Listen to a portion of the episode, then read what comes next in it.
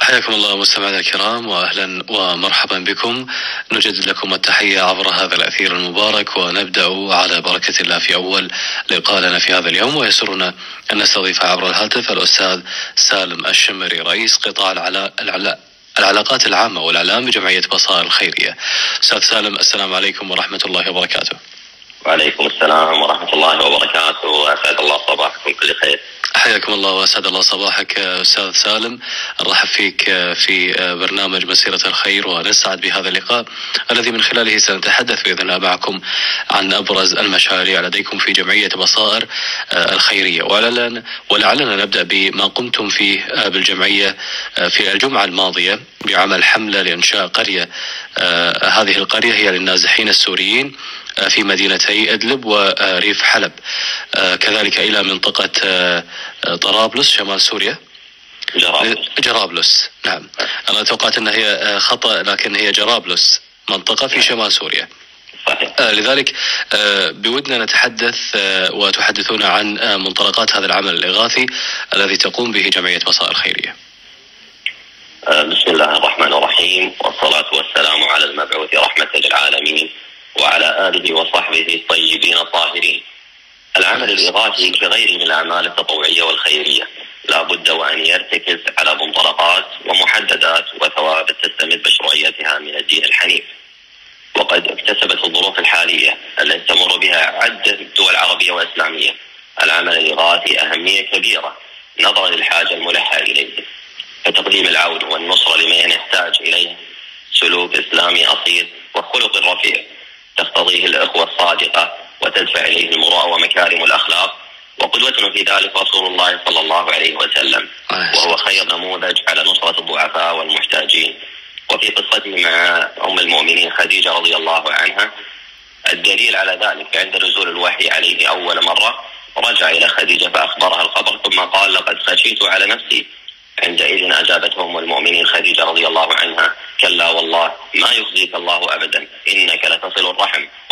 الكلب وتكسب المعدوم وتقل الضيف وتعين على نوائب الحق. هكذا استدلت أم المؤمنين خديجة رضي الله عنها على حفظ الله له وعدم تضييعه إياه بصنائع المعروف التي كان يصنعها وبإغاثة الملهوف فالجزاء من جنس العمل. أما المنطلق الثاني فيأتي من حديث الرسول صلى الله عليه وسلم من كان في حاجة الناس كان الله في حاجته. ومن هنا نرى أن العمل الإغاثي قد أصبح واجبا ينهض به القادرون وعمل من أعمال الخير يتنافس فيه المتنافسون وأصبح من الحقائق المسلمة عند المسلمين. منطلق آخر ينطلق منه العمل الإغاثي وهو أمر رسول الله صلى الله عليه وسلم المسلمين بإغاثة الملهوفين. فحين نهاهم عن الجلوس في الطرقات إلا إذا أعطوا الطريق حقه يبين لهم أن من حق الطريق إغاثة الملهوف وتعين الملهوف وتهدي الضال. كذلك إغاثة الملهوف صدقة من العبد له أجرها وبرها فعن أبي موسى رضي الله عنه قال قال رسول الله صلى الله عليه وسلم على كل مسلم صدقة. قالوا يا نبي الله فمن لم يجد؟ قال يعمل بيده ويتصدق. قالوا فمن لم يجد؟ قال يعين ذا الحاجة الملهوف. وأخيرا فإن في تفريج الكربات وهي أساس العمل الإغاثي. أجر عظيم وتفريج للكربات يوم القيامة. قال صلى الله عليه وسلم ومن فرج عن مسلم كربة فرج الله عنه كربة من كرب يوم القيامة. فمنذ فترة تم تدشين حملة إغاثية عاجلة لأهالي مدينة إدلب السورية ومساعدة إخواننا فيها والوقوف إلى جانبهم حتى يستطيعون مواصلة حياتهم والتغلب على الظروف القاسية التي يعيشون فيها. وفي هذه الحملة كانت بداية إغاثة العملة إغاثية شتوية عاجلة لتوفير مواد التدفئة والسلال الغذائية. واستكمالا لما بدأناه في السابق من انطلاق الحملة الإغاثية الشتوية فكانت الفكرة من حط إدارة الجمعية الدائم على مساندة وإغاثة إخواننا في سوريا وغيرها من الدول التي تعاني مشاكل كثيرة في السنوات الأخيرة ومن خلال متابعة ما يجري على الأرض السورية وجدنا ضرورة التدخل الفعلي والقيام بهذه الحملة. التي هي حملة آه، مساكن لإيواء الأسر المهجرة. من أجل رفع المعاناة عن كاهل أكبر عدد من الأسر السورية النازحة من منطقتي إدلب وريف حلب إلى منطقة جرابلس في شمال سوريا. فكانت فكرة إنشاء قرية وأسميناها قرية بصائر. تستوعب أكبر عدد من الأسر المهجرة مع الحرص الكامل على البعد عن فكرة الخيام التي لا تستطيع الوقوف في وجه الظروف المناخية القاسية التي يعيش فيها سكان هذه المناطق. فكانت الفكرة إنشاء منازل صغيرة يستوعب كل منها أسرة متوسط العدد ويوفر لها حدا معقولا من مقومات الحياة الكريمة. نعم. بارك الله فيكم آه، أستاذ سالم الشمري رئيس آه، قطاع العلاقات العامة والإعلام بجمعية بصائر الخيرية. اذا هذه الفكرة تأتي من آه، خلال إقامة هذه المباني البسيطة اليسيرة لأن تحتوي هذه الأسر بدل من الخيم. بالنسبة إلى كيف استعدت الجمعية لهذه الحملة وكذلك ذكرنا أهداف هذه الحملة وهي التي كما ذكرنا في مدينتي إدلب وريف حلب. نعم. استعدت جمعية بصائر لهذه الحملة يعني خلال يومين فقط. من خلال يعني الخبرات السابقة الحمد لله وتنظيم عدد من الحملات في السابق يمكن القول بأن الاستعداد المسبق لأي عمل من أسباب نجاحه. وعادة ما نقوم بإنهاء الإجراءات الإدارية اللازمة لتنفيذ هذه الحملات والخاصة بالحصول على الترخيص اللازمة لذلك من وزارة الشؤون الاجتماعية. وهنا يجب أن نتقدم بالشكر للقائمين على هذا العمل وعلى حسن تعاونهم. وبعد الانتهاء من الإجراءات الإدارية يتم مخاطبة متبرعين ومتابعين الكرام ومن ثم الإعاز للجهة المنفذة وهي من الجهات المعتمدة في وزارة الخارجية الكويتية للاستعداد لتنفيذ المشروع. وفقا للدراسة المتفق عليها من قبل.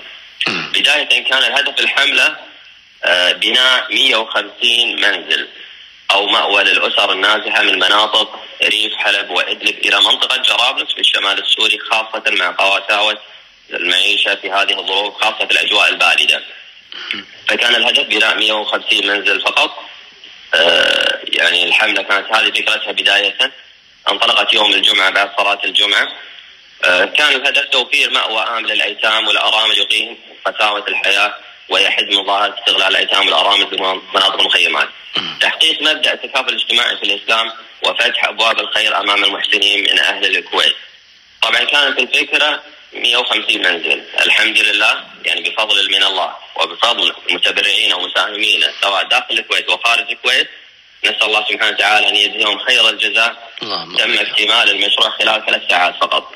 عن طريق الأونلاين ونظرا للعدد المتزايد والحاجة ماسة خاصة في هذه الأوضاع. وحسب تقارير المنظم منظمة الأمم المتحدة أن عدد الأسر المهجرة بداية 2020 إلى الآن 800 ألف شخص. فالحاجة ماسة ففتحنا العدد والحمد لله لهذه اللحظة وأنا أكلمك وصل تقريبا أكثر من 250 منزل. ما شاء الله تبارك الرحمن. اللهم لك الحمد نسأل الله سبحانه وتعالى أن يبارك آه، في هذا المشروع وفي هذه الحملة. إذا أستاذ سالم الشمري رئيس قطاع العلاقات العامة والإعلام بجمعية بصائر الخيرية.